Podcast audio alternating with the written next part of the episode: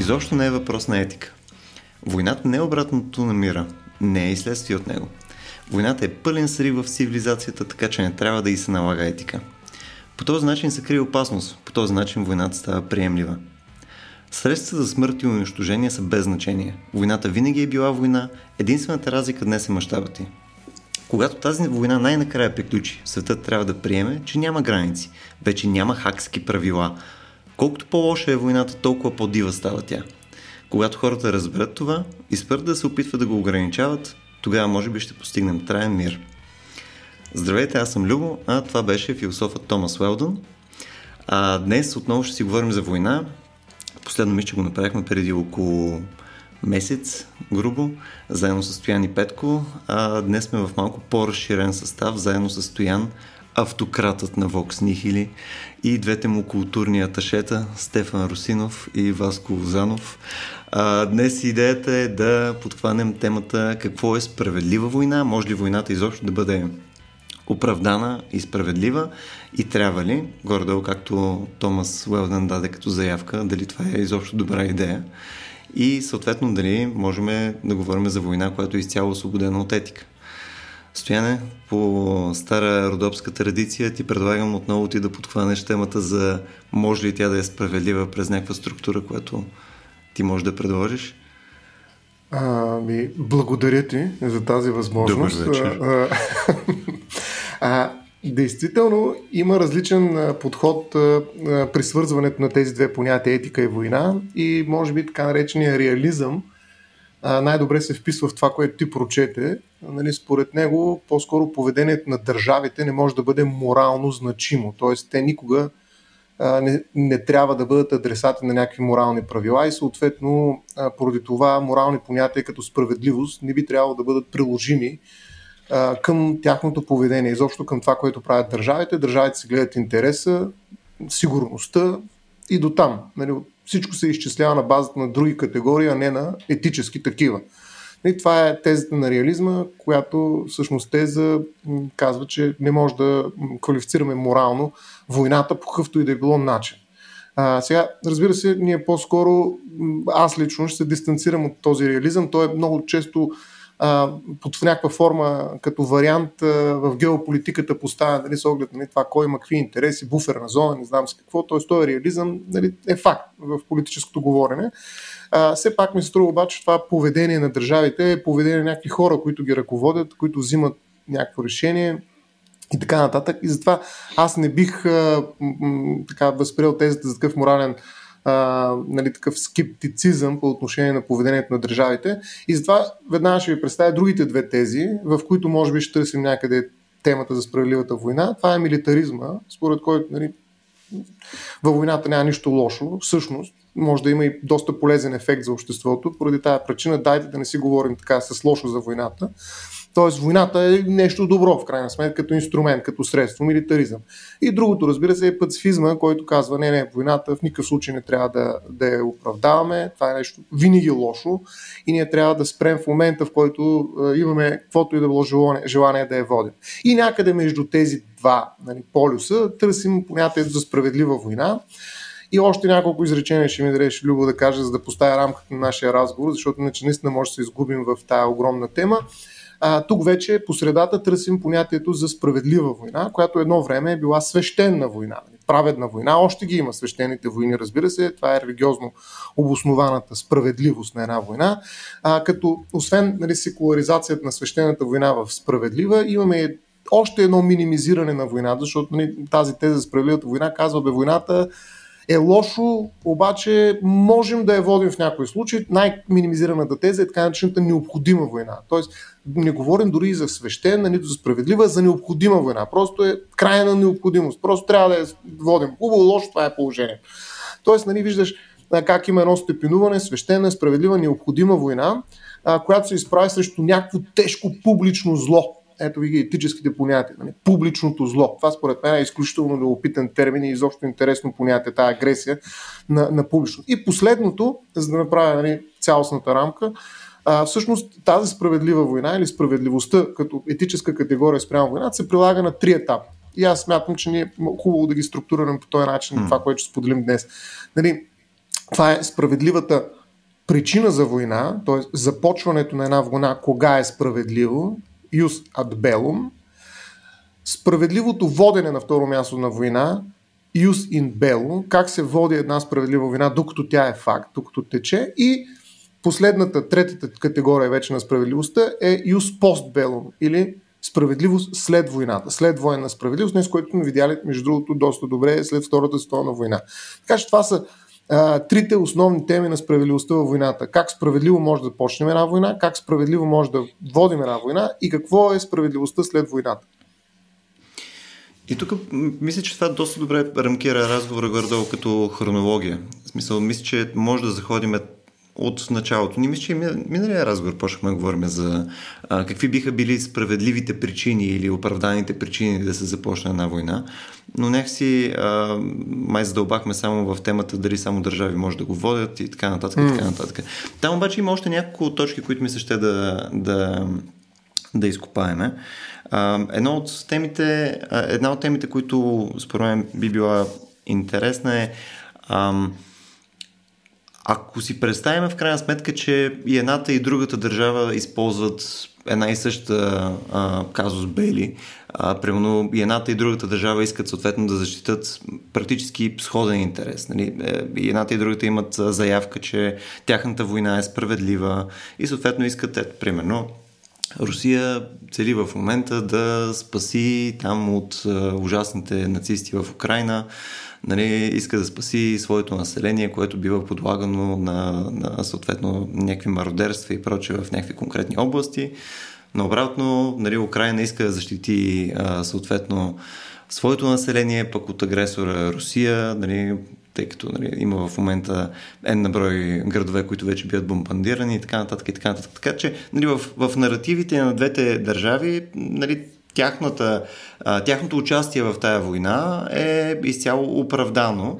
Нали? И теоретично и едната и другата държава нямат желание да участват в това нещо, обаче има тези каузи, които в момента се случват.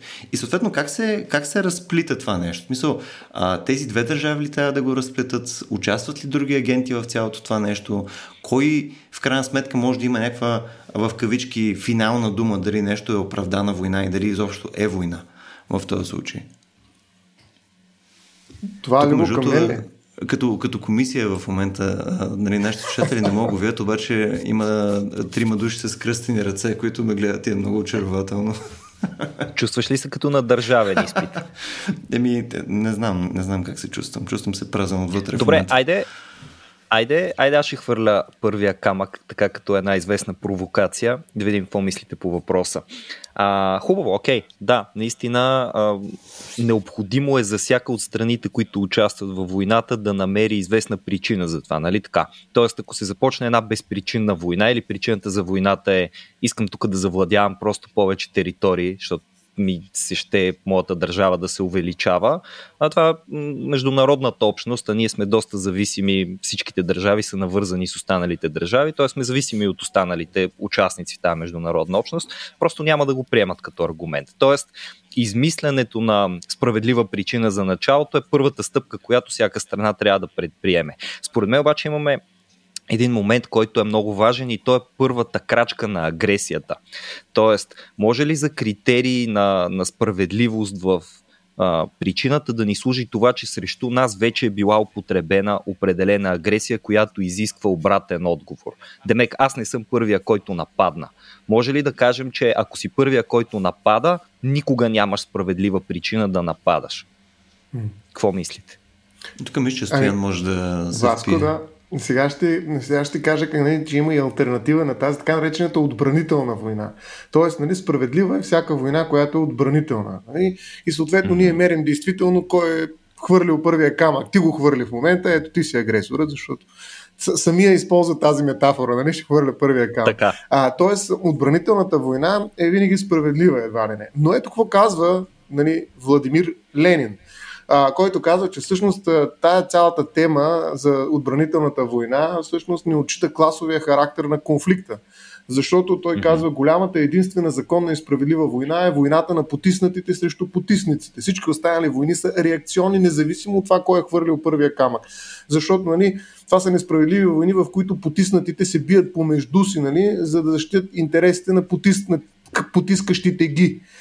Тоест там няма значение кой е първи. Важно е кой е потиснат, който има справедливата, нали, така да се каже, кауза да започне войната, революцията, нали, тази справедлива война, която виждате няма субект държавата. Това са класите тогава иземват функциите на суверена. И нали, тя се води на, по цялото земно кълбо. Нали, съответно, тая революция на пролетарията може да се случи навсякъде и тя трябва да бъде подпомогната от всички останали, които нали, защитават тяхната идея. Нали, това да възстанем срещу потисниците. А, така че в този смисъл а, а, войната а, може да бъде справедлива и тогава, ето виж в една друга идеология, когато не е отбранителна, а е в някаква степен а, не, дори не е превентивна, защото това е друга теория, която е, не е, различна, е различна от тази на, на Ленин и изобщо на пролетарията, а която има някаква кауза, която дори дава правото да започне първа. Нали, да започне първа страната, която държи тази кауза. Нали, защото не можем да търпим повече. Това е някаква идея за солидарността. Нали, ние сме солидарни към страданието на пролетарията или на някой друг, на някаква общност, която е потискана, било то от нацисти или от каквито и да е било останали лоши хора от собствената си държава и ние на база на тази солидарност трябва да интервенираме и да влезем в конфликт. Нали, военен и да обявим война, да водим война, за да защитим тези хора или някаква идея, която стои зад тази защита.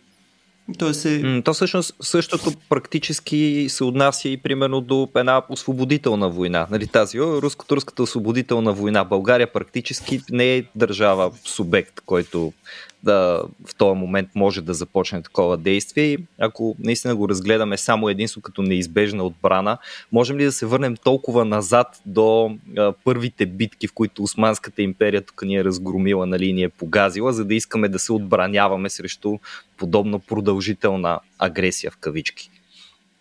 Да. А, Стефане, нещо ми се струва, че а, аз, да, не, предполагам, че не случайно останах а, последен а, и то до, до, някъде е свързано и с а, а, изобщо моя скепсис относно участието ми в този разговор, като, като ме извикахте. И аз а, даже бих, бих искал да някакси да свържа това, което, за което вие говорихте с а, този мой скепсис е с това мое, дори би, би го нарекал безразличие а, към темата за, за войната. А, и може би ще се хвана за, за този милитаризъм и пацифизъм, който, сто, сто, който Стоян спомена. Като за мен е интересно това лашкане между двете, което се случва и което се наблюдава в различни култури, в историята на човешката култура изобщо и как може би има не, не знам дали е нещо по средата или е нещо отвъд тези, или е може би нещо, което е резултат от някакъв крайен пацифизъм, който наблюдаваме в определени държави и пространства след Втората световна война че имаме някакво неглижиране на войната, имаме някаква, някакъв липс, някаква липса на интерес изобщо към, към войната. Ми това не е нещо, което нас ни засяга. И примерно ето преди няколко години имаше даже може би миналата година беше, а, България трябваше да купи някакви, някакви самолети. И нали, хора се надигнаха, ай сега самолети ще купуваме. Какви са тия параноици? Тук ние живеем от а, половин век в, в, в мир, самолети ще ми купуват, а няма примерно да а, инвестират в образование или нещо такова. Същите хора в а, момента естествено призовават а, към това България да, а, да, да прати военно оборудване а, на Украина. И, и, и за мен е интересно това, това изместване между а, пацифистите пацифистично и милитаристично отношение към, към реалността и към, към войната. Как ето скоро четох едно интервю на, на Иван Кръстев, който там споменаваше, че до момента сме живели в след военен свят, а в момента вече живеем с пред, в предвоенен свят и това се случва в главите на хората, в, в, в нашите глави. Тоест, ние вече имаме война в главата и вече, докато преди една година сме примерно смятали, че войната е категорично неоправдана, ето в момента говорим за една отбранителна война, както казахте вие, като, като нещо оправдано, нещо, нещо логично. И за, и за мен тези етични, би ги казал, измествания в отношението към войната са, са много интересни и те се наблюдават много хубаво и в а, изкуствата, което е така моята, моята тема на, на интерес. Да речем, ако гледаме някой сравнително скорошен филм, а, сега това е генерализация, разбира се, но ако сравнително скорошните филми са, са по-скоро някак отдалечени от, от войната. Колкото и да се опитват да, да да задълбаят в темата. По някакъв начин имаме естетизиране, което неизменно отдалечава. Ето най-отявления пример, примерно е Гадни копелета на Куентин Тарантино, където а, hmm. войната е естетизирана на максимална степен и ни се предоставя като един естетически обект за забавление, за, за развлечение. Но ако видим някакъв по, по-стар филм, да речем а, нещо, за което се сещаме, един много интересен а, и много хубав, бих казал, съветски филм, а, а, който се казва Утрените тук са тихи а, който е от 70-те години, доста по-близо до войната. И, и там усещането е за а, войната като нещо много по-естествено. А, войната като нещо много по-интернализирано. И в филмите, примерно, да повечето американски, които а, гледаме или а, произведения, които четем, Uh, ще, ще видим винаги това послание, че войната наистина не е окей. Okay. При никакви положения не е окей. Okay. Да, окей, okay, mm-hmm. някакви хора участват там, обаче те страдат, а, и, изобщо не искат да са там, а, докато в този стар филм имаме а, интернализиране на войната, имаме, имаме възприятие като, като нещо съвсем а, естествено.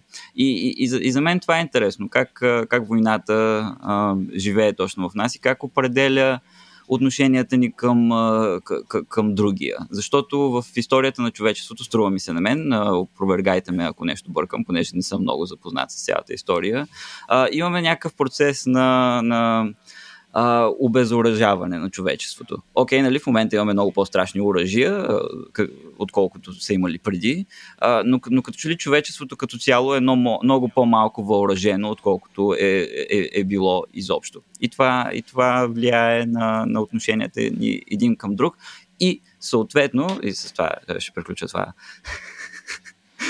изложение, което трябваше да е съвсем кратко, се оказа най-дългото от това на 4 мани. И естествено, за да направя тази забележка, аз забравих какво ще да казвам, ще го кажа по-нататък. Между много ми хареса, че е, според тебе в момента сме най- най-обезоръжени от завинаги, освен ако не си в Тексас. Окей, okay, да. Мисля, че тогава е, е, е another kind of white people, да го кажем, за в Тексас.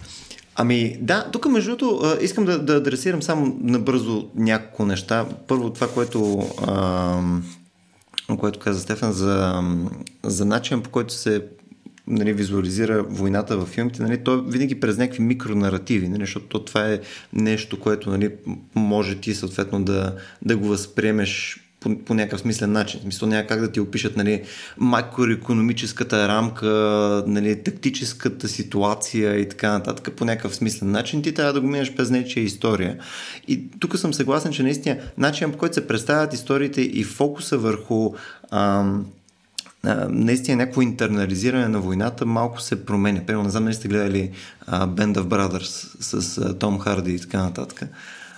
Uh, ами, по-различен, по-различни, той е мини-серия, не е точно филм, по-различен филм, отколкото, а, да кажем, какво излезе наскоро, пак, което беше, а, не си спомням. Примерно при Дюнкерк. Две... Дюнкерк. Да, да, да, то беше при няколко години пак. Доста по-различен, mm-hmm. доста по-различен филм се усеща. Смисъл, някакси, колкото повече се отдалечаваш от, от, от събитията, изглежда, че се видоизменя начина по който ги преразказваме.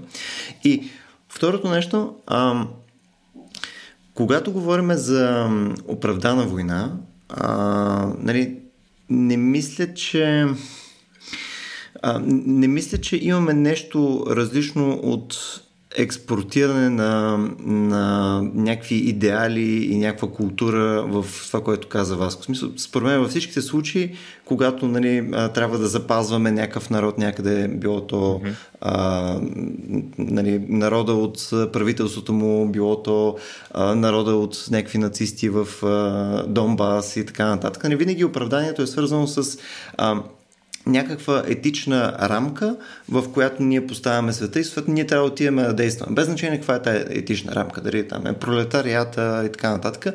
Ние имаме някаква рамка и ние налагаме на света. От там нататък това вече е а, рамката, според която ние се движиме. Не, не нещо друго, което останалите държави казват. Което а, не, мисля, че в момента ни създава съществени проблеми на всички фронтове. Мисля, че това е най- дебелата ябълка на раздора в момента, тъй като за някои а, нали, този тип казус бели е оправдан, нали, защото нали, в крайна сметка те сабскрайбват към тази идея за оправдана война и съответно тази а, етична правна рамка. За останалите това е някакъв абсолютен ужас и това е милитаризъм. Какво ще кажеш, Стояна? Е, Любо, дай да направим едно много важно разграничение наистина между естетиката и етиката на войната. Mm. А, това Стефан се опита да вкара естетика. Между другото, това е много често срещан начин за създаване на каквито и да било литературни произведения. А, все пак героизма, който е характерен за древната литература, е свързан с войната. Какъв герой си, ако няма война? Нали, то няма разкази, няма за какво си говорим, нали, ако няма войни, в които mm-hmm. някой е станал герой. Тоест, естетиката на войната е с много, много по-голяма, бих казал, а, история зад гърба си, отколкото етиката на войната. Да, във всяка естетика има някаква етика, обаче тя е точно това, което Любо каза, тя е доста относителна, тя е релативна. Нали?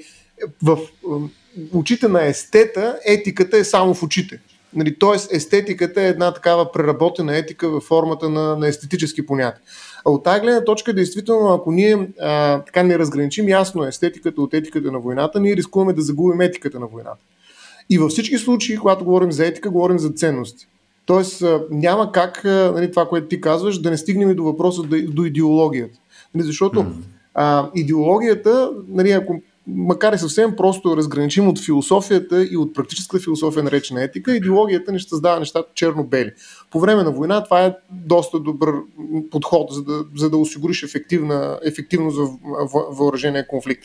Но а, за разлика от философията, която е по-скоро критична и проблематизира, нали, говоря и за етиката като част от философията, идеологията е доста по-елементарна.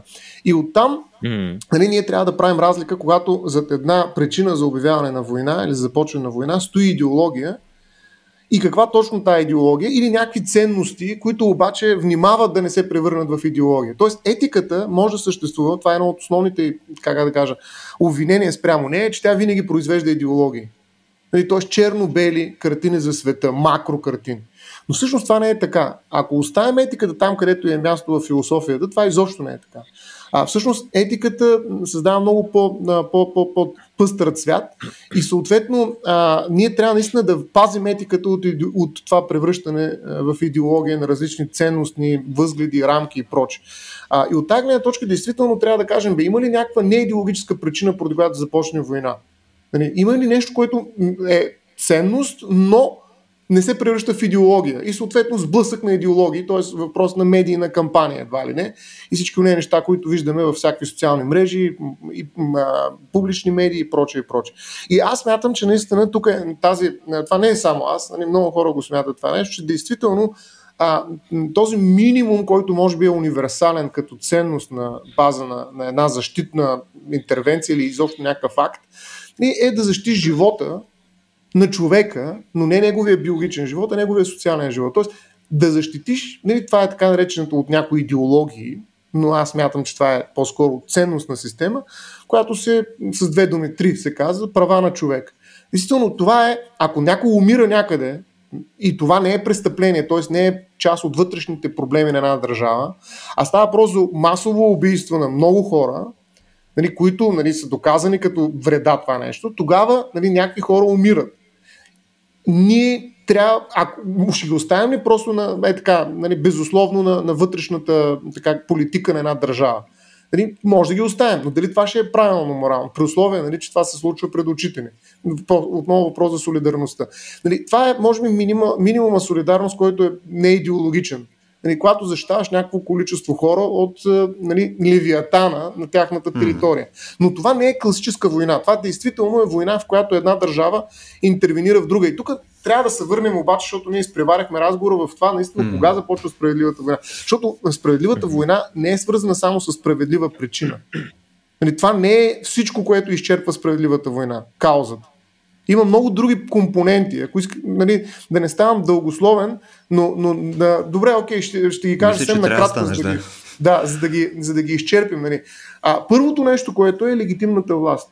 Значи, войната може да започне ако някой суверен едно време, императора, монарха, там бога, който нали, говори през устата на някой владетел и проче, обяви такава война. Нали, това е безусловно, трябва да се починим, защото този авторитет, нали, такава е историческата поне рамка, в която говорим за тази легитимна власт. Това, между другото, е теория, която може би е най-добре обобщена от Тома Аквински нали, в а, неговата сума за теологията, нали, но аз ще обогатя, така да се каже, с няколко други допълнителни а, аспекта на, на справедливата война. Първо, легитимна власт. Тоест не можем аз да обявя война, нали, както беше обявил там, или пък, как се казах, те анонимус да обявят война на Русия. Това не е война. Нали, това няма как да е, дори може да има някаква справедлива акция, може да е някакъв, някакъв жест, нещо друго, но това не е баш война. Нали, това е проблема с метафоризацията на войната, за който говорих в миналия подкаст. Кажи защо, не, е, кажи защо не е война. Защото войната е политически акт между суверени. Нали, смисъл, иначе всеки може да води. Тогава влизаме в война на всеки срещу всеки. Отиваме в Хопсианова вселена. Нали, всеки си обявява война на някой друг, всеки сам си преценя. Е, в пандемията може и това да е вярно, нали, де-факто, обаче при войните не е така. Нали, не може всеки сам си преценя за войните. Нали, това са много сериозни публични събития, нали, които обхващат, виждаме предвид нашата взаимно свързаност в цялата земя нали, в момента, обхващат, касаят всички. Не може всеки да го прави това нещо. Това е политически акт, който изисква някаква представителност, някакъв а, суверен субект, легитимен, справедлив субект който да го прави. Примерно ООН се опита да създаде като такъв нали, наднационален човек, който може да обявява войни. Нали, НАТО съществува по същия начин само за отбранител. Нали, това, е, това е отбранителен алианс. Нали, самата му идея нали, е неговата за е отбранителната война като форма на справедлива война. Нали, това беше нали, едно от нещата, за които говорих пред справедлива война. Но т.е. не може да говорим за война, може да говорим за престъпления тогава, може да говорим за а, някакви граждански конфликти, може да говорим за всякакви други неща, но а, войната е събитие от различно естество. Нали, просто то е макро събитие, нали, което някакси не може да го м- препишем на всеки субект. И трябва много да внимаваме. То има криза на този субект. Със сигурност има криза на този субект. Тоест, може ли НАТО да обяви война в Косово, нали, или да започне, нали, то няма да обяви. И mm-hmm. на кой обявява тази война? Нали, в Сърбия, то не е в Косово, нали, когато е било това. А, така че кризата на субекта е факт. Имаме проблем с този субект, но в никакъв случай не можем да кажем, че всеки може да води война по всяко време с всеки друг. Нали, трябва да внимаваме, нали, когато изброяваме играчите, които могат да водят война. Първо, легитимен субект, справедлив. Второ, справедливата причина, каузата, която си говорихме. Mm-hmm. Като нали, тя може да бъде, нали, включително сега се обогатява, нали, тя може да е религиозна. Нали. И преди неспазването на един международен договор е било основание за водене на такава война. Или пък да накажем някой, който е направил нещо лошо на християните някъде. Не, че ще освобождаваме християните, просто да го накажем. Тоест, имало една различна интерпретация за това какво означава справедлива кауза. Нали, днес те са доста по-малко, макар че има и нови такива. Примерно да спрем някой да произведе ядрени ракети, защото това създава екзистенциална опасност за целия свят. Не можем да оставим нали, някакъв човек да притежава оръжие за масово поразяване и то от типа, които могат да унищожат цялата Вселена не, айде цялата Земя. Тоест, нали, това е превентивната война, която също смята, че вижте, не е отбранителна, също може да е справедлива кауза. Просто изброявам няколко от причините. Нали, те наистина са се променили във времето. И това пак е политически разговор. Следващо нещо. Нали, правилно намерение или справедлива цел. Нали, тоест, а, ти когато почваш тази война, трябва да, да, да, да, да знаеш каква ти е каузата и да преследваш именно тази кауза, а не нещо друго. Примерно не мога да, като преследваш справедливата кауза, дайте да освободим нали, ери кой си народ, ами ще изнасилваме жените на, нали, това е вреда сама по себе си, на, на, на другите, на всички останали. С това, какво ти е намерението, защо го правиш, каква е целта на това, което правиш. Тоест ти трябва наистина това намерение правилно да го поддържаш по време на цялата война и да почнеш с него и да знаеш, че намерението е да последваш каузата, която си обявил. Следващо нещо, където това са трите основни на, на Тома на Квински. Но тук почват допълнителните. Първо, вероятност за успех. Не мога да почнеш една война, ако си сигурен, че я загубиш. Или дори, дори да е отбранителна. И това е една от критиките на Сталин, да речем, на така наречената нали, отечествена война, е, че всъщност той е хвърлил толкова много хора, нали, така да се каже, в нея, че по-добре беше се предал. Нали. Това, това между сега се постави и при Украина. Абе, защо ще се трепат тези хора? Не виждате, че това е нали, вероятността за успех в тази отбранителна война е нулева. Нали, това не, не може да е справедливо. Жертвите ще надхвърлят многократно онова, което ще, ще спасим. Нали, затова изглежда малко неадекватна нали, една такава реакция. Тоест, вероятността за успех е част от преценката за справедливостта, защото тя мутира, тя се пръща в нещо, тя се пръща в самоубийство. Следващото, нали, всички останали средства за, за решаване, политически, юридически и всякакви други, са били изчерпани, не са дали ефект. Не мога да почнеш война в момента, в който някой те даде повод. Нали, трябва да пробваш ето с някакви санкции, с хиляда други неща, които може да имат ефект, ама трябва да им дадеш време да видиш дали имат този ефект. А съответно пък не мога много да чакаш, ако нали, наистина имаш кауза, която е справедлива и така нататък. Доста сложна ситуация. И последното, нали, за да не съкрата всичко останало, все пак да не говоря толкова дълго, наистина е така наречената макропропорционалност. Защо макро? Защото има една пропорционалност при воденето на войната. Макропропорционалността е това, е, че тя се изразява в това, този принцип, този принцип се изразява в това, че нали, очакването ползи от тази война трябва да надхвърлят вредата, която ще бъде очакваната също претърпяна. Тоест, ти не можеш да, да започнеш една война, нали, просто отново поради някакъв много малък повод, да речем, е както да речем някой обвинява Русия, нали, те искат да услужат Донбас, ама дай да минем през Полша нали, за, за напряко. Нали, смисъл е така, защото нали, все пак нали, те пък могат евентуално да изпратят някакви неща и затова дайте първо Киев лесна работа, дай да ударим Полша първо и след това отиваме в Киев.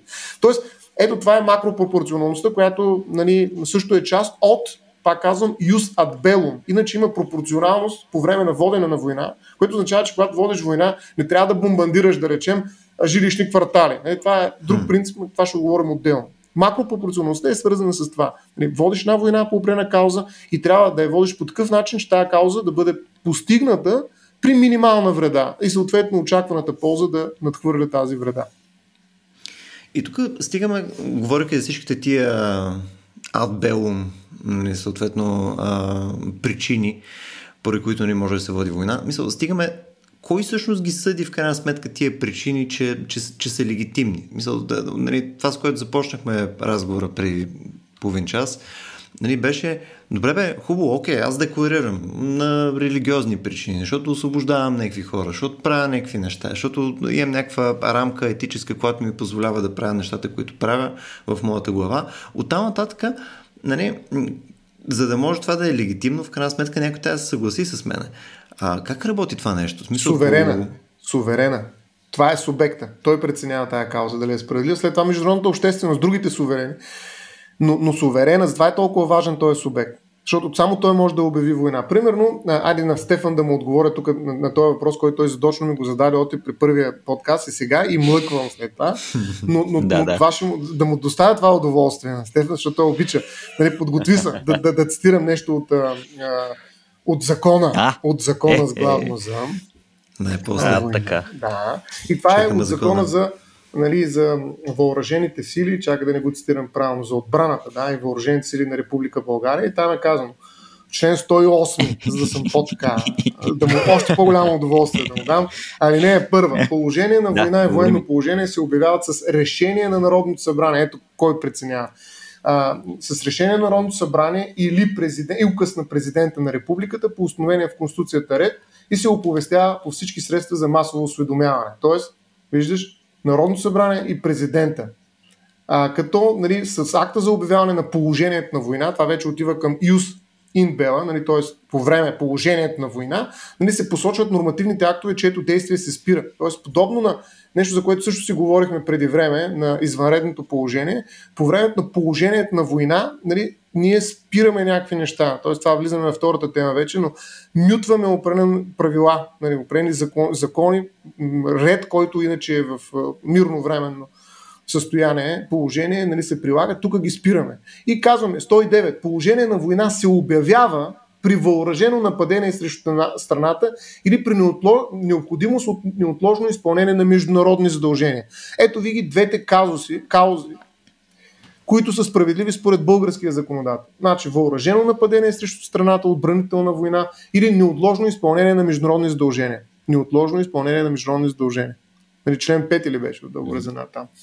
А, и тук вече за начало на положение на война се приема часът и денят на обявяването на войната или времето на фактическо започване на бойните действия. Това е другия въпрос, който ми постави Стефан.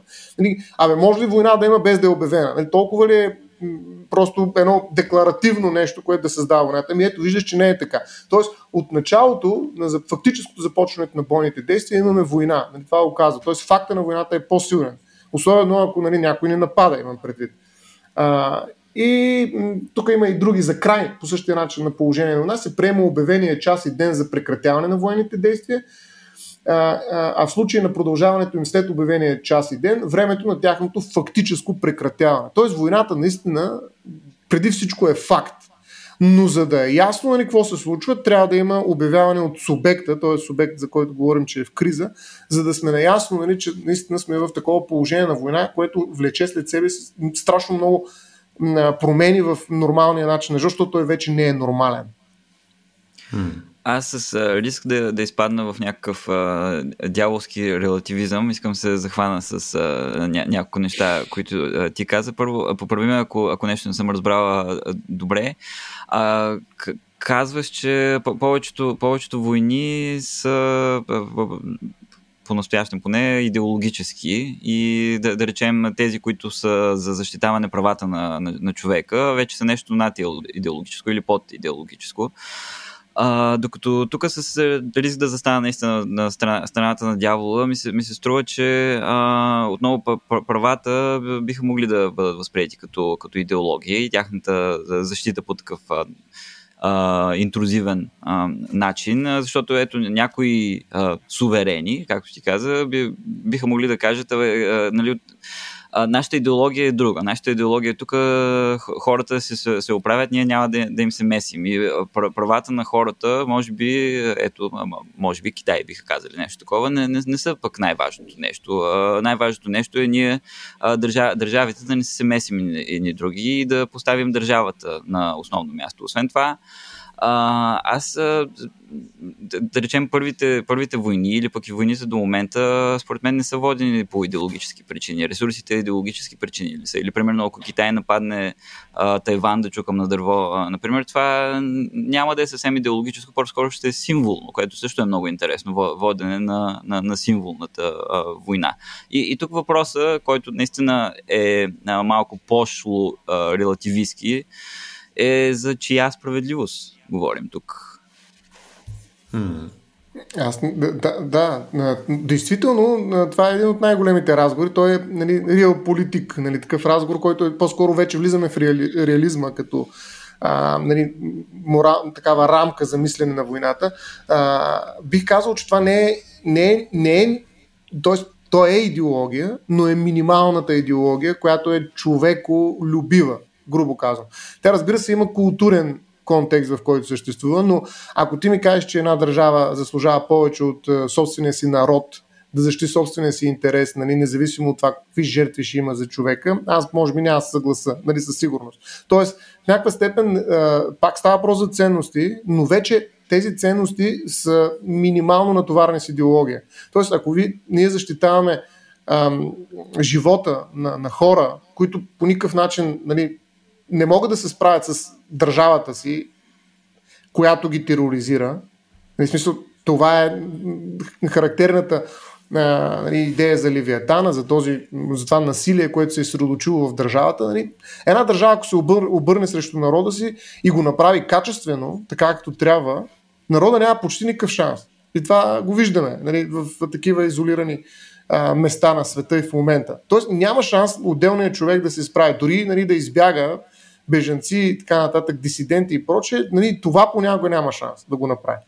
А, и в този смисъл, ако смятаме, че държавата има приоритет пред, а, нали, чисто ценностно говоря, това е ценностен, морален разговор, ако смятаме, че държавата и нейните интереси от ресурси и така нататък, територии и прочее имат приоритет пред а, живота на едни обикновени хора, защото държавата е необикновена със сигурност, а, то тогава наистина трудно бихме се съгласили за, за, за някаква а, такава универсална ценност, която би могла да бъде минималната кауза справедлива за една война. Извън отбранителната. Mm.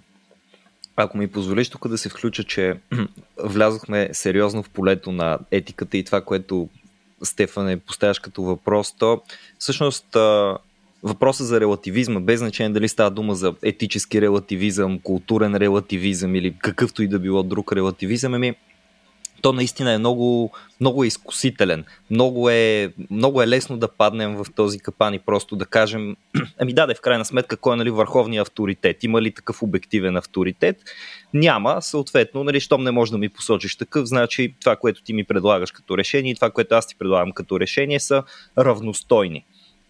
И ние действително нямаме, нямаме съдя. Няма кой да отсъди и да каже, ето тия причини са по-справедливи от другите, защото ако имахме отговор на този въпрос, нали, щяхме да можем спокойно да направим една елементарна математика на войната. Щяхме да можем да кажем, окей, съобразно правилата, които имаме изработени за войната и съобразно върховния авторитет, който съществува, който е примерно е тази идея. Нали, взимаме една идея, всички приемат, че тази конкретна идея е идеята за справедливостта, т.е. имаме единомислие по този този въпрос, а, съответно би следвало тази страна да направи еди и от тази страна да направи еди си, т.е. лошите са тези, добрите са тези.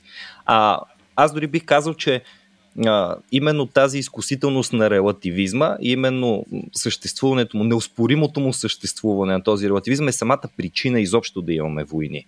Нали, не, не, не става дума mm. а, за алчност, съществуването на зло и добро и така нататък, става дума за момента на преценката, защо, примерно, съседите ми трябва да притежават една територия, един ресурс в този смисъл, а пък не аз кой пък ще каже, че всъщност, нали, тук ние, ако почнем да се връщаме назад, защото сещате се при война, винаги излизат аргументите за а, това е територия, която е била подарена на Украина от Екатерина Велика, това е била територия, която по-рано е била на племето, което е основало не знам си кой си град и така нататък и така нататък. Ние в крайна сметка може така да се връщаме назад, докато си намерим причина и до Кайн и Авел. Нали? Там твоя брат уби моя брат, сори. В смисъл, mm. това е положението. Нищо няма да. Аз съм да, да, няма давност. Нали, ако, ако почнем да се ровичкаме в историята. И а, в този смисъл а, е и този големия разговор за цялото Юсад Белом. Тоест, а, всъщност, е, нали, критериите, всичките, които, които Стоян ги изброи, това, което и Августин и след него Тома изработват като някаква матрица, като правилната методика, нали, ето тази война е добрата, справедливата война, и то изобилство от релативизъм по отношение на интерпретацията.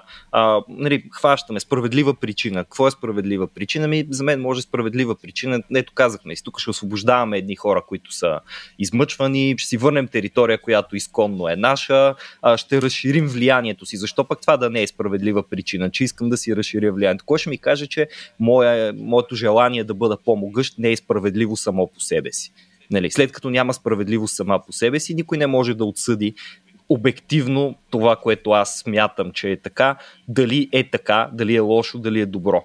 А, сравнение на справедливостите нали, на двете страни. Това беше също, поне доколкото го разбрах, стоя на едната точка. Тоест, а, аз имам тук по-справедливо, как да кажа, основание от другата, от другата страна да имам претенции за съответния ресурс.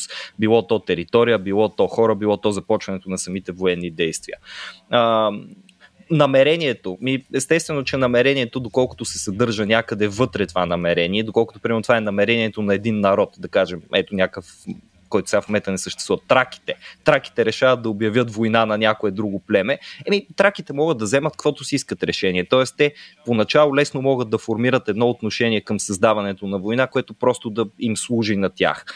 А, там възможността за успех. Нали? Това вече това ми е много интересно. Възможността за успех нали? като, като едно от предвидените основания. Тоест, не е справедлива войната, която е обречена да, да не доведе до успех, която mm-hmm. със сигурност няма как да бъде спечелена. Аз не знам, честно да ти кажа, не си спомням а, Тома какво казва по въпроса, но трябва ли тая вероятност за успех да бъде висока вероятност или просто да съществува някакъв шанс, да не е изначално обречен. Това е дистрибуцията на вероятностите, нали?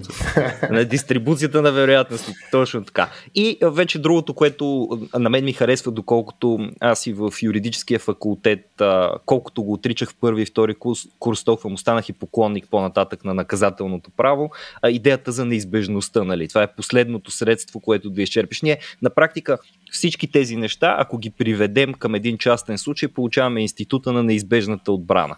който в българския наказателен кодекс е член 12. Тоест, нашата възможност е да причиним вреди на един агресор, без значение дали напада нас или някого други го, или дори държавата, нали, някакъв обществен интерес, след като той е направил нещо, което е противоправно и, и извършва такова нападение. Неизбежната отбрана е микровойна в цивилистичен смисъл Микро... на думата. Както деликта е престъпление точно. в гражданското право. Така че, но първо е войната. Първите, може би, тези големи разговори са се водили по повод на справедливата война. След това на справедливата да, вреда. Вече. А, така. И, и при нас го има този проблем, който Стефан много по-рано спомена, нали, също а, във връзка с естетизацията. Аз тук съм си извадил също един цитат, докато се ровичках да чета за войната разни интересни неща и търсих за справедливата война. То не е точно а, оправдание на самата война, то е оправдание на убийството дори, а, което изначално означава, че е оправдание и на съществуването на такава по-масирана агресия. И това го намерих в... А, книга първа, глава 21 на Божия град на Свети Августин. И вижте сега какво пише там. Тези, които воюват по Божията воля и съобразно законите му, въплащават в себе си обществената справедливост или държавническата мъдрост. И в това си качество те умъртвяват покварени люде. Тези хора по никакъв начин не нарушават Божията заповед не убивай. Колко по-лесно е, ако се обърнем към едни такива ще си позволя да ги нарека примитивни времена, в които е лесно да намериш върховен авторитет. Нали, целият ни проблем в момента и това царуване на релативизма е, че ние много по-рядко и все по-рядко се подчиняваме на такива върховни абсолютни авторитети. По времето на Свети Августин е било достатъчно да кажеш това е по Божията воля. И това е. Ето ти един перфект, едно перфектно мерило на на това дали ти всъщност правиш нещо справедливо или това не. Е... Това е по Божията воля. Бог го е решил. Това е кризата на субекта, да. точно. Да. Точно така. Бог го е решил. В момента обаче имаме права на човека, имаме различни интерпретации на правата на човека. Правата на човека продължава да бъде и до голяма степен ние, докато си говорим за права на човека, продължаваме да говорим за нашата културна група. Права на човека не е концепция, която да речем в Близкия изток е такава или в Далечния изток или изобщо извън нали, нашата а, греко, каква е, каква е гръцко-римска да. да, традиция, нали, в която, която произлиза цялото това.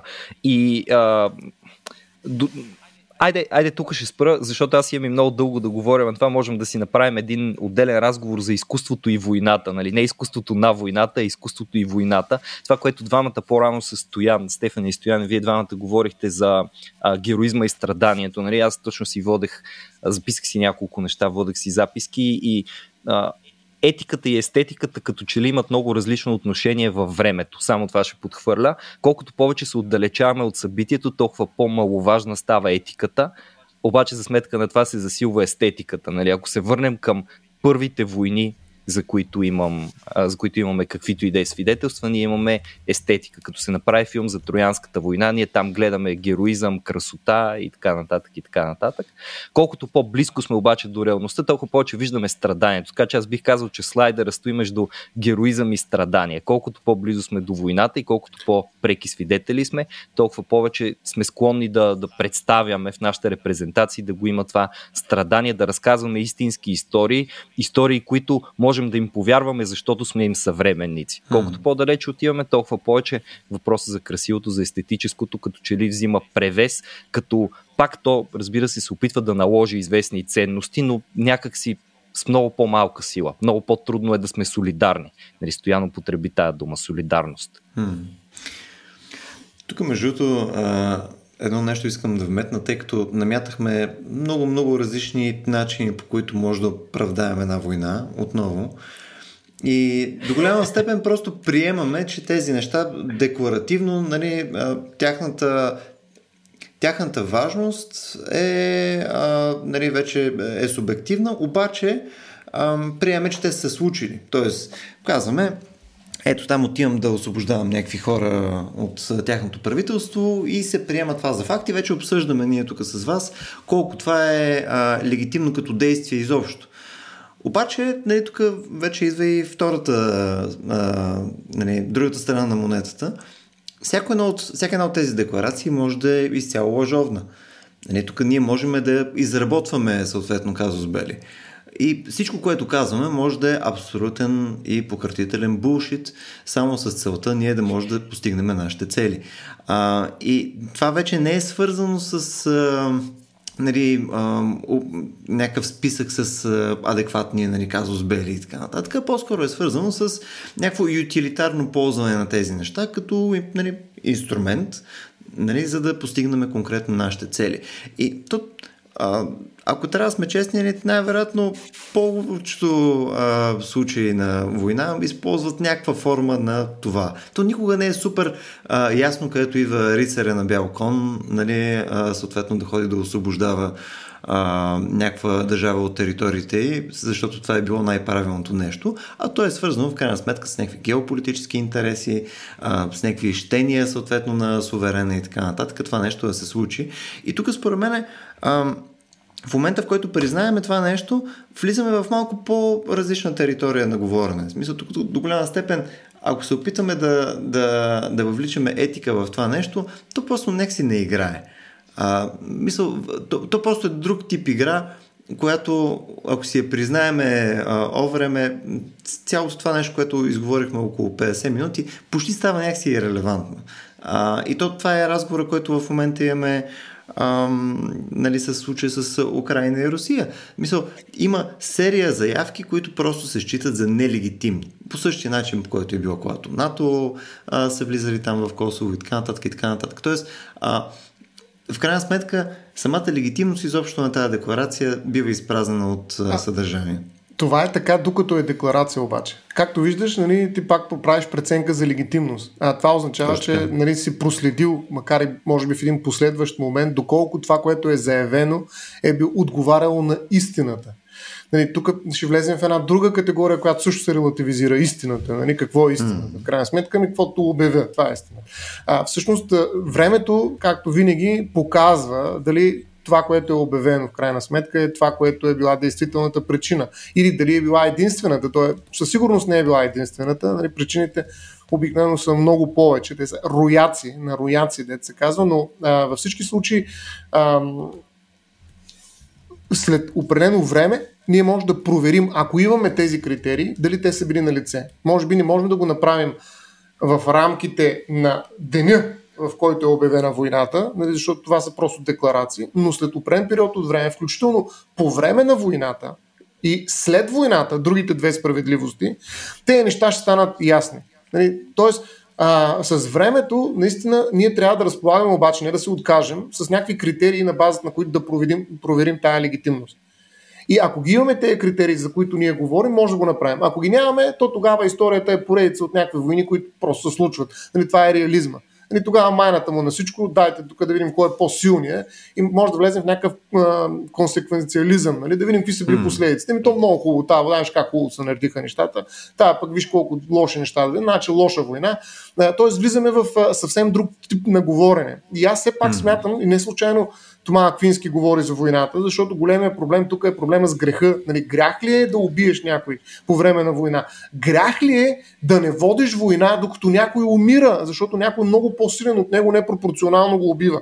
Нали, това, това са как да чисто човешки разговори, които ние някакси ги забравяме като почнем да говорим за петрол, за газ и така нататък. В смисъл това аз не, не мога да си представя нали, някакъв а, геополитически разговор за газ, петрол и цени на не знам си какво, нали, без никаква солидарност. Нали, а само математика, както вика Васко на, на войната. Само, че енергийна математика на войната. Ми това е ужасно, бе. този свят на, наистина си заслужава една ядрена катастрофа в такъв случай, защото нали, дай да направим един, една теория на игрите и за ядрените атаки, да пуснем тук наляво надясно, както преди разговора ни каза а, а, Любо. Ние нямаме човешки разговор за войната вече от тук нататък да, да пуснем и машини да се бият, нали, ние само ще им гледаме mm. сира, нали, което също е един от вариантите за еволюция на войната. Нали, обаче, докато и гледаме, ще загубим света. Нали, тоест, ние губим човешкото, което е, да го казва все пак възможно по време на война. Дори в началото, защото в началото, както каза Любо, наистина всичко е много, много неясно.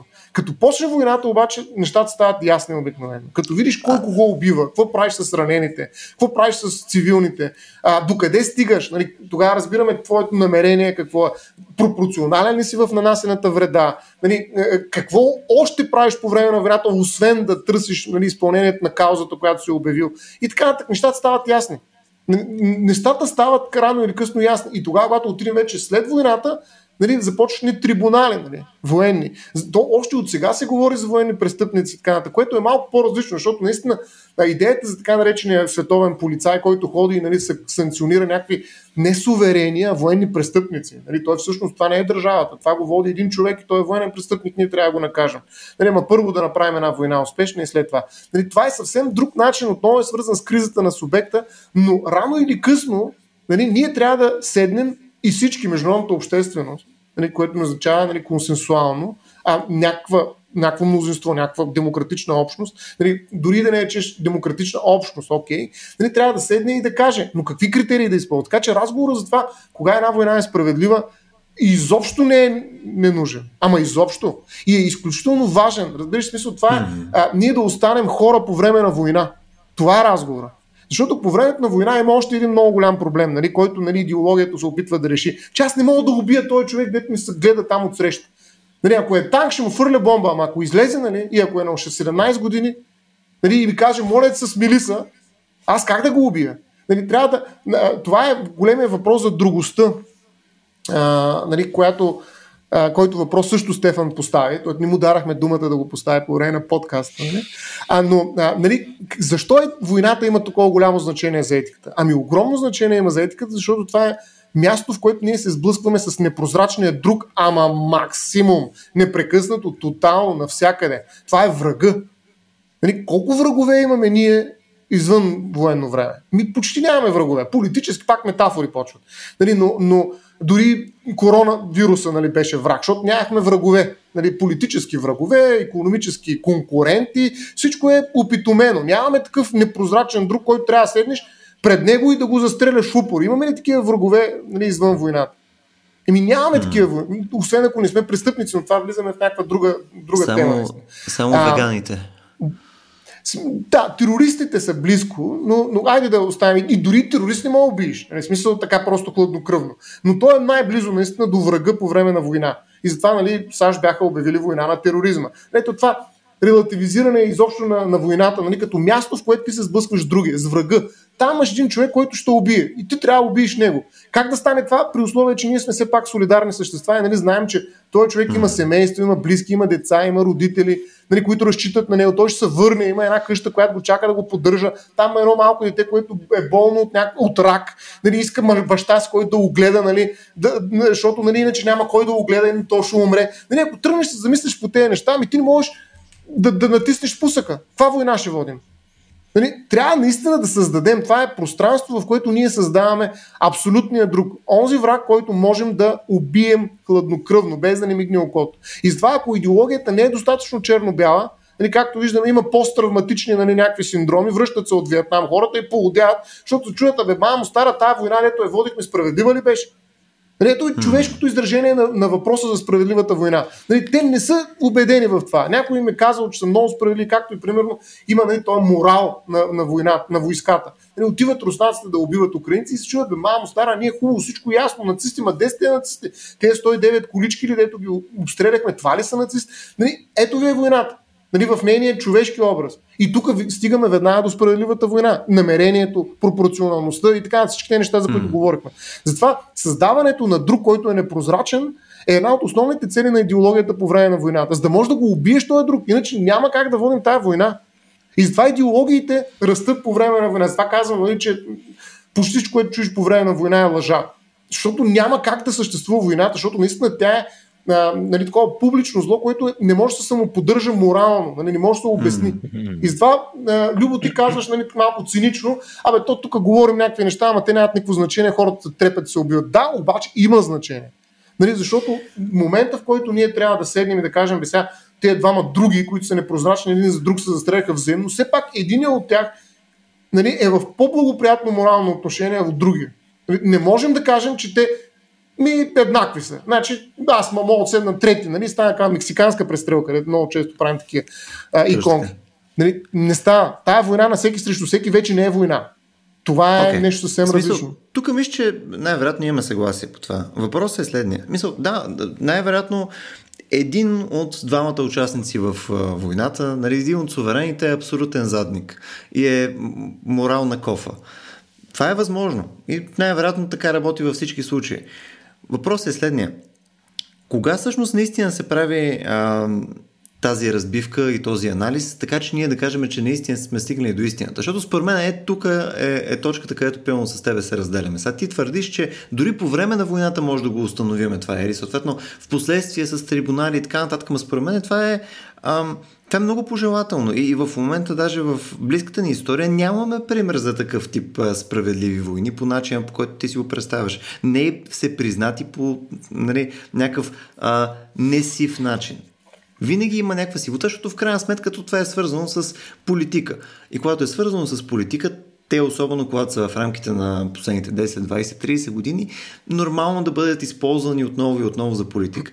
Сега в момента ако решиш да прочетеш нали, който и да е наратив за оправдание на войната в Украина, нали, ти ще намериш една брой примери за било то НАТО, къде е ходили, пък вижте какво се случва в Африка, там също е някакъв страшен ужас. Ма кое, кое от тия неща е обяснена война, къде знаеме, че съответно някой е лъгал или не, как, как това го знаеме с някаква висока сигурност, така че всички се съгласят. И в добрия случай, с което не нали, мисля, че ще завърша, добрия случай може да имаме някакво съгласие, главно защото сме на страната на победителите. Тъй като когато победителят е казал, е, тук имаше едни лоши хора, отивахме, набихме им шамарите на лошите хора и това цялото нещо се приключи и вижте колко добре се получи цялото нещо. Нали? Това е най-чистото нещо, което до момента сме успявали да достигнем. Това прави ли го правилно задължително? Изобщо не съм сигурен. Даже най-вероятно има нещо, което ние просто нямаме достъп вече до него, защото не сме, не сме на страната на, на, на другите хора, които са загубили. Горе-долу това е.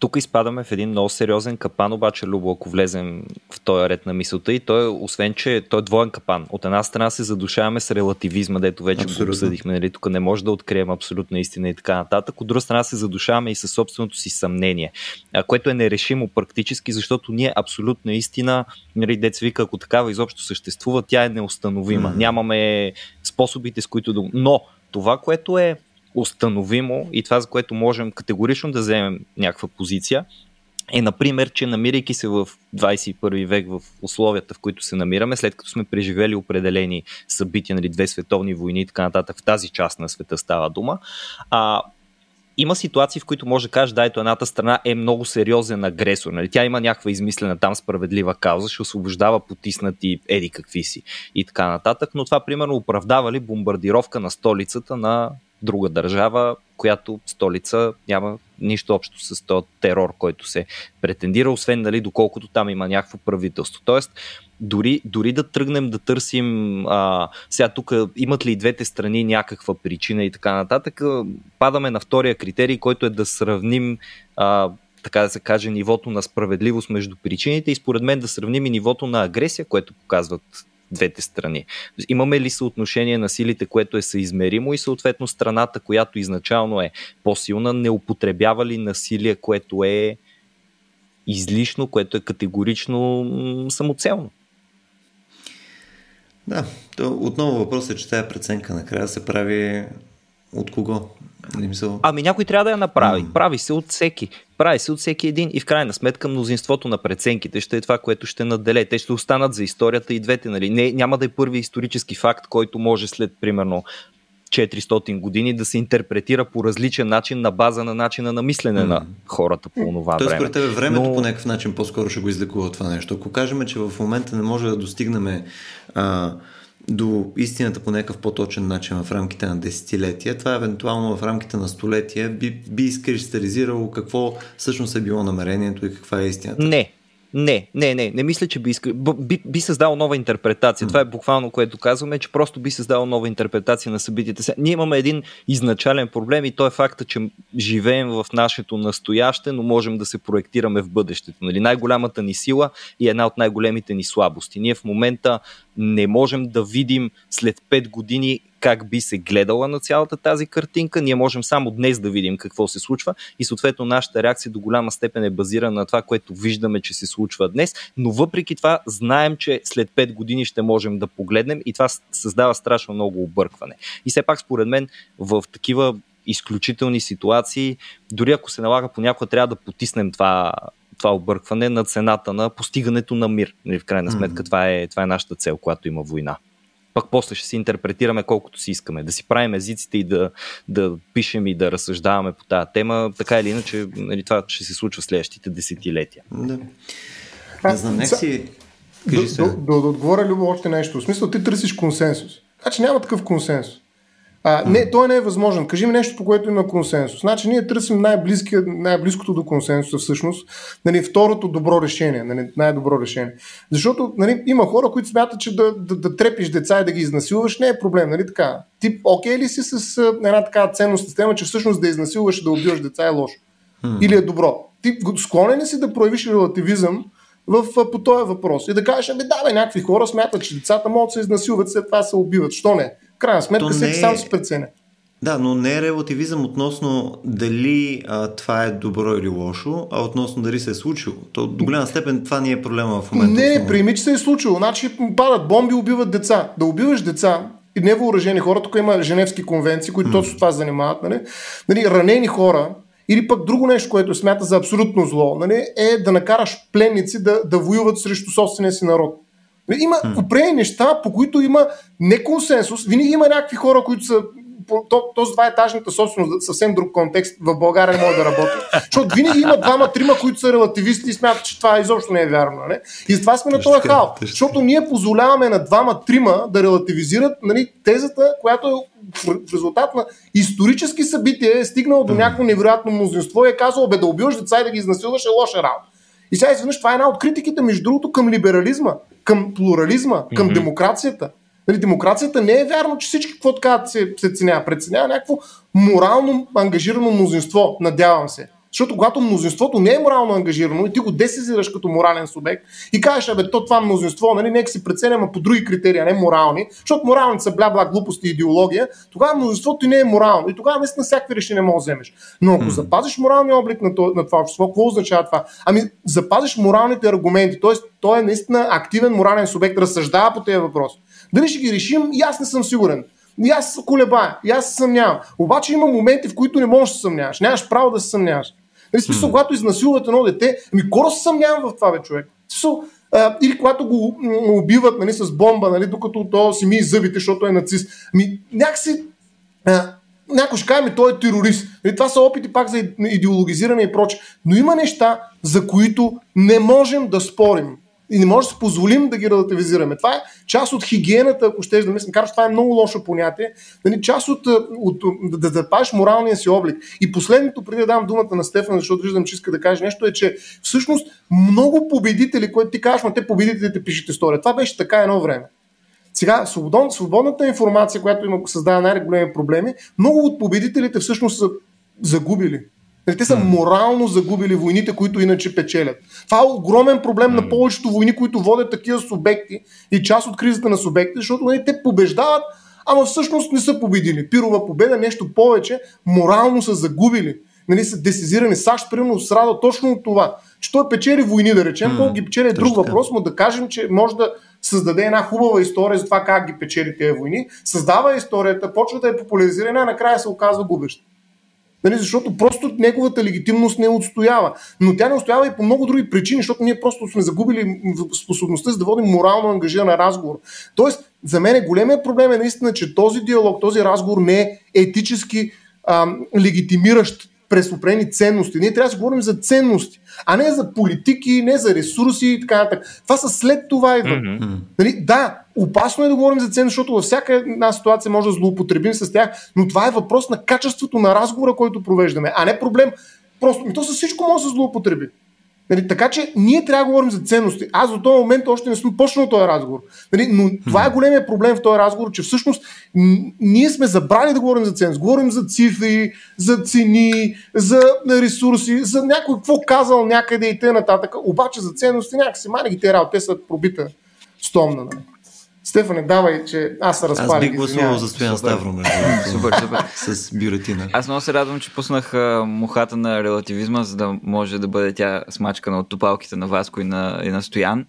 А, според, според мен е, е необходим а, този разговор, защото релативизма, аз съм съгласен, а, е а, проблем, а, който, а, който е наличен и следва да бъде а, засегнат. И тук пресеча наистина мисленето в а, тая област а, ми е сравнително много. Ще се опитам по някакъв начин да, да м- осмисля откъде идва това нещо, за, за да можем да помислим как точно да го засягаме а, това нещо, защото а, говорим за справедливост на войната и за релативистично усещане, а, възприемане на, на, на войната.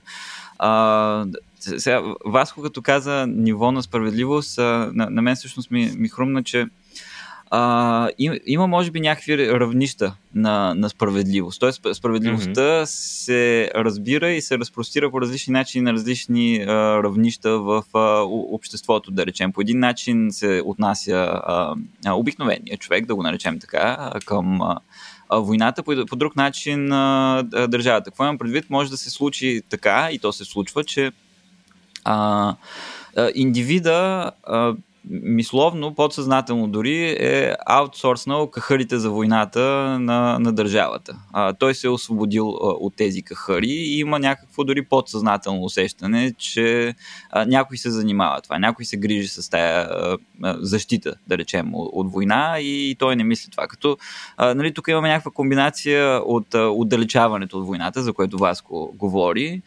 и а, факта, че ние поддържаме някакви армии всяка страна поддържа, поддържа някаква армия. И този, това разминаване между а, като цяло нашето усещане а, на отдалеченост от войната, и то наистина си е чисто, може би, поколенческо дори, защото имаме хора, които а, да, нали, едно е да си човека, който е преживял войната, примерно, или е преживял дори мародерства от войната и се седи в къщи с пушката в а, скута и чака някой просто да, да, да дойде да, да, да му ограби къщата, защото го е, го е преживявал. И аз с, чувам, че в Украина в момента има, има такива, такива хора, които седят с пушките и просто чакат някой да, да дойде да ги, да ги пречкоса. Друго е, примерно, да си сина на този човек и, и да си чува баща си да ти говори, а, тук, нали, войната и ти си казваш, а, баща ми, окей, добре, значи война е имало. И съвсем различно е вече си някакво четвърто поколение, което изобщо нищо не е чувало за война и тя е нещо толкова отдалечено. Също времено тази отдалеченост в, в ума ми се сблъсква с това, че ние поддържаме някаква армия. А, и, и това пацифистично усещане а, се сблъсква с тази милитаристичност, коя, която е, има на, на, на по-високо ниво. И тук нали, и, имаме въпроса, а, Стоян а, говори за а, непрозрачността на другия по, по време на война. А, и може би тук един въпрос на държавно ниво е дали тази непрозрачност държавата следва да я поддържа от цялото население и в, и в мирно време а, за, за да бъде възприемана войната като, като нещо естествено, като нещо, което в крайна сметка се случва. И дали това интернализирано, милитаристично усещане а, е нещо, което ние искаме. А, защото, може би, един аргумент е, че отново развитието на нашата цивилизация е белязано от някакво обезоръжаване. А, нали, постигнали сме тези економически и културни успехи, защото не сме водили войни дълго време в Европа, а, а, примерно. А, и е, затова пак се сели да се повторя, нали, всички възроптаваме срещу идеята да има задължителна военна служба, да, да, да харчим луди пари за оборудване и за, за армия и така нататък. А, загубих си мисълта малко. Но да, идеята ми е да, да а, доколко м- а, идеята, че, мисълта, че м- економическия и така мирния прогрес, който сме постигнали е резултат наистина от някаква демилитаризация. Доколко следва ние това да го балансираме с риск да забавим малко културното си развитие. Да, това ми е въпрос. Да. Ами то много, много хора смятат, че нали, наистина а, просто преразпределението на усилията на една общност а, към а, по-смислени неща, от, освен войната, е добра идея. Mm. Нали, смисъл, а, това, че м, една държава води войни, да, всъщност ни позволява доколко, да, да си води здравеопазване. Извинявай, че да прекъсвам, да. доколко можем да, да повярваме в това, че а, човешката природа може да, да разкараме войната от нея, доколко не е нещо абсолютно присъщо за човешката природа. Нали? То е банален, а, древен разговор за човешката природа тук. Ами ние според мен сме намерили доста субституенти, така да се каже, като започнем от спорта, нали, най-различните му форми, нали, олимпиади и прочее, до економически конкурентни войни и така нататък. Mm. Пак то е тая метафоризация на войната, е всъщност износ на агресия под формата на сублимация, бих казал, в сфери, в които не е толкова страшно. Тоест няма да умрат директно хора. Може Тук да е много страшно, ще, но... Ще вметна нещо, има един много як цитат, сега не си спомням от кого беше, но а, нали, той е малко в посока капитализъм. Правете пари, а не война. Да, да. Еми ето да, т.е. наистина можем да го кажем, но, но, но, но, но това е свързано и с а, другия, който е непрозрачен. Нали? Да, в тези ситуации дори конкурентът ти е някой, който разбираш. Той се бори за същото, използва може би еднакви похвати и така нататък. Тоест, той може да ти е враг, ама ти го познаваш. Може да примерно адвокатите карат се, трепат се, след това отиват и си пият кафенцето спокойно. Е, тоест, това са хора, в които, в които ти можеш да отгледаш себе си. Тоест, а, това е една до голяма степен ситуация, която позволява рефлексия. Ти мога да кажеш след това, бе, да, ама аз не мога. И има граници. Има граници. Винаги има граници. Не мога да създаде. Не можеш да се водиш с всички средства война в кавички а, спрямо свой економически конкурент, да речем. Нали, това се прави в някакви рамки. Нали, юридически обикновено. Тоест, правото тук подрежда отношенията така, че тая пропорционалност, за която говорим при войната, и която не може да бъде осигурена от право, освен Женевски конвенции, нали, които обаче могат и да не се спазват, защото субектът е друг, нали, за разлика от един конкурент, който може да прекрата фирмата, нали, защото нали, той не спазва закона нали, и ще му наложени санкции и готово. Тоест държавата може да се справи с едни такива конфликти вътре в нея, които са юридически регулирани. Когато държавата участва в конфликта, вече международната рамка се оказва достатъчно неадекватна, за да може да направи каквото си иска в общи линии. И затова идват едни военни престъпления, трибунали, това е справедливостта след войната, нали, които всъщност места идват да кажат нали, какво се е случило по време на войната, когато е нямало юридическа рамка. Нали, или поне е имало, защото сега създадаха доста международни актове, но те не са били признати тези правила от съответния субект, който е водил войната. И затова е много важна пропагандата по време на войната. Защото пропагандата, то лошото е, че тая пропаганда вече в мирно време може да се реализира, защото тя прави хората непрозрачни. Нали, ако наречеш един човек нацист, който убива едни хора, или го наречеш нали, експлуататор, или го наречеш терорист, нали, или каквото и да е било, и го обосновеш това нещо в информационни потоци, които са авторитетни и всъщност успяват да те убедят, ами ти си постигнал вече военно положение на практика. Защото той е друг, който ти не разбираш по никакъв начин, е готов да бъде убит като враг. А това е началото на войната. Кайн. Нали? Ние виждаме някой друг, който вече е етически ирелевантен. Лошото е, че във войната това се случва и по още един начин. Освен, че врага е етически ирелевантен, нали, той е просто мишена, Оказва се, че и хората ти, хората, които се защитават за собствените ценности, са мобилизирани като войници. И единственото, което трябва да правят е да слушат. Защото иначе тя ще се разруши тая, цялата тази идея за войната и прочее. Тоест, те отиват там като инструменти. Те също са решени от собствената си личност. Те също са едни други. Нали, там са редник или кой си, може да е номер да има, нали, макар че се запазват имената. Нали, но само героите, те, които изпъкнат много, нали, ще оставят имената си нали, някъде, макар че след това в поствоенната вече справедливост им изписваме имената геройски загинали.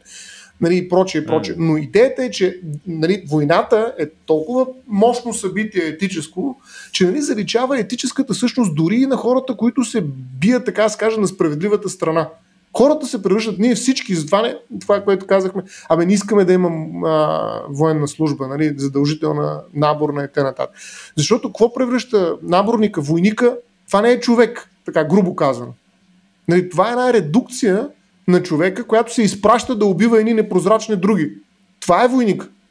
И, и това е страшно. Нали, всеки, всеки човек, който проявява някакво съмнение или пък иска да, да е морално богат, пъстър, нали, релативист, релативист и проче, той не може да си позволи да бъде войник.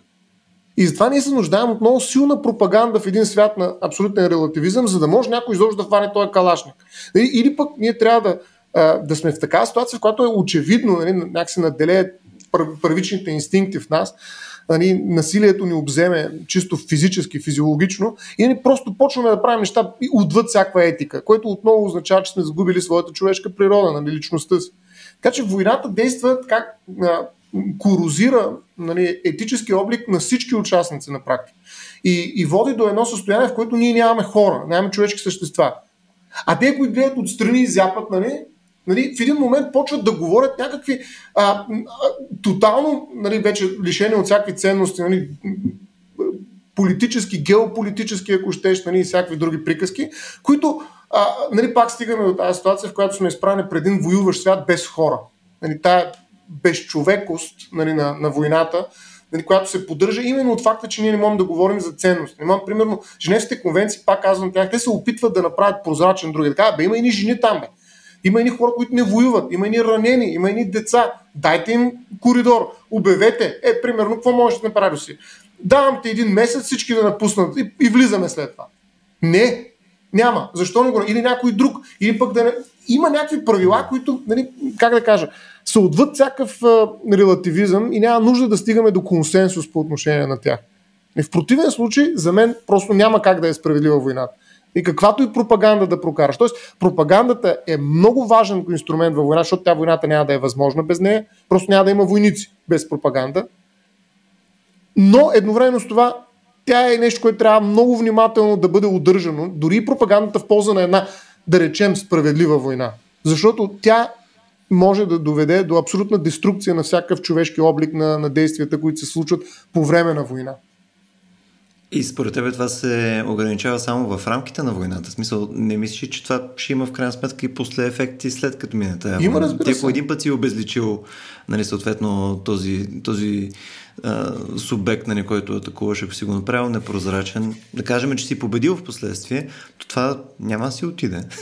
Нали, и това е няма... зло войната. Да. От нея всички, всички губят. Просто а, всички губят от войната нещо, което също се чува като рефрен – Въпросът е, нали, това Иван Кръстев се опитва да каже, нали, т.е. т.е. уязвимостите, които имат отделните субекти, коя от тях ще издържи и нали, какви ценности ще заяви в крайна сметка нали, след военния свят. Нали, Александър Дугин, примерно, един от нали, четвъртата, четвъртия път, нали, така нататък, една книга, която и на български излезе. Нали, той е идеолог, който се опитва да говори за евразиатски, е, евра, еврази, евразийски път евразийски. Да, на, на, на Русия. Той е създаване на свят с много места. Ето ви една идеология, която оправдава спокойно. Нали, това е една граница между Европа и Азия, там има някакви напрежения, гореща точка, умират ни хора. Ми умират, всеки, винаги са умирали, умират обаче. Нали, пък създаваме едни велики политически субекти, които ще останат в историята. Какво толкова? Нали, ето това е друг разговор. Нали. Отидете там да умрем и ще умрем. Голяма работа. Нали, умират някакви деца. И ми сега случва се. Умират деца непрекъснато. Нали, ето това е начина по който трябва да водим този разговор е да видим нали, в, какъв, в каква група ще влезеш да говориш. Ако влезеш в тези хора, които смятат, че децата страдат, нали, все пак трябва да им пустим един коридор да си ходят, или пък да видим какво да направим така, че нали, да, да им намалим тая и, да, и това да ни е мисъл, това е намерението. Нали? Или пък просто да кажем, бе, все пак тук е точка между е, Европа и Азия. Това е тази Европа, каква е тази Азия? Като гледам от Луната, примерно, сигурно ако гледат, не, сигурно не могат да намерят тере точно е границата между тези континенти, обаче нали, няма значение. Децата нали, умират по принцип. Всички умират. Ето един философски отговор mm. на това. Така че за мен е начинът по който водиш нали, разговора е изключително важен и това показва доколко го водиш като човек. Нали. Hmm.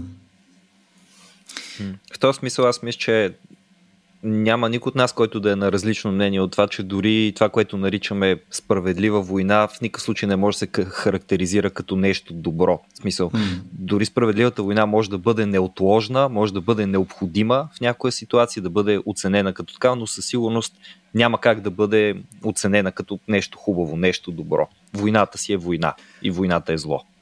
Да, но в такъв да. а, случай остава, остава въпроса д- дали наистина това, което Стоян каза, че човек с калашник а, не, не е съвсем човек, а, и, или следва да, да, да го възприемем това а, пак интернализиране на войната като част от, част от човека. А, защото, ето както вас го каза, нали, кофти всички сме съгласни, че не, не, не ни харесва, не трябва да се случва, а, но се случва.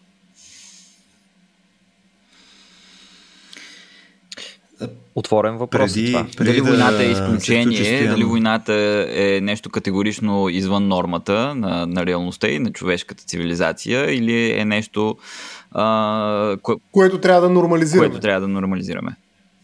Да. Ето въпросът е какъв е пътя, по който стигаме до, до по-малко или никаква война, тъй като mm-hmm. самото нормализиране, това с което пък започнахме самия подкаст, може да се окаже, че води до повече война. Нали, до, до повече зверства. И то поне това беше заявката, Мгм. която да. Да, между другото, една от, едно от така правилата е, че една война не може да се води поради отмъщение. Точно заради тези кървави вендете, защото то водата няма да свърши тогава. Дали, вие тогава победихме, сега ще въбием пак, пък и така нататък. Тоест, отмъщението не може да бъде справедливо намерение, кауза, цел и така нататък.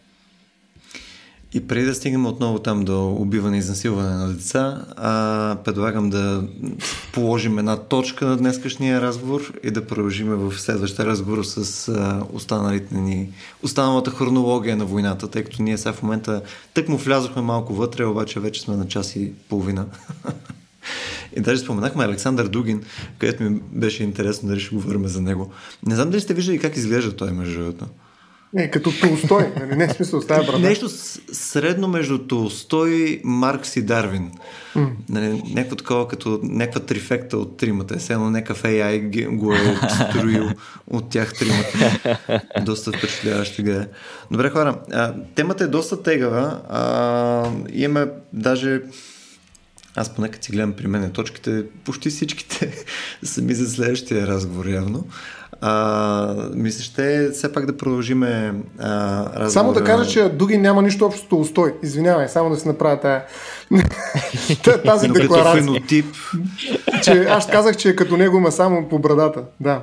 е по брадата, да. Е, Да, да, с, извинявай, с, но с Маркс да и с Дарвин, по какво мислиш, че си приличат? Да. Смисъл, нали?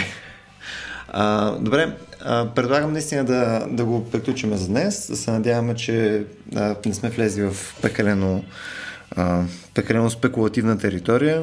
А, в крайна сметка, войната, дори когато се опиташ да говориш за нея по някакъв начин систематизирано, няма начин да не влезеш в някаква, в няк... с някаква доза емоция и с а, някакъв субективизъм. Чай да кажа само още едно изречение. Извинявай много, Любо. Е, така всеки път те прекъсвам в, в, в, в края. Супер, да. Понеже за, за нормализирането го- говорихме на войната и мисля, ще да добавя, добавя Мгм. още нещо. Нали, това очевидно стои Да. като, като въпрос, дали, дали следва да я нормализираме, но, но много е важно тук да се направи предупреждението. Ние може би го направихме, ние може би си повтарям, че а, нормализирайки а, войната, ние, ние създаваме у хората, у нас, а, различен тип етика, различен тип отношение към, към другия. А, ние нормализираме враждебността а, по този начин. И това няма да се отрази само в една евентуална готовност а, а, да посрещнем война, ако така се случи, ако решим, ако решим че ние а, справедливо нормализираме войната, нормализираме с отбранителни а, цели, но, но това няма как да не повлияе на, на, на нашето отношение към другия в мирно време, според мен, и е нещо, с което изключително много трябва да се внимава точка. М, точно така. Точно така. Добре. Еми, този път няма да дам никакво аутро, така че хора да се надяваме, че епизодът е бил интересен. А, ако имате коментари или идеи, съответно за някои от следващите ни епизоди, може да го направите в а, биото на нашия Discord канал, а, където нашите патрони имат достъп, или във Facebook, а, или на някои от нашите мейли, които са в сайта ни. Така че обратна връзка винаги е полезна. Също и препоръки как да заходиме към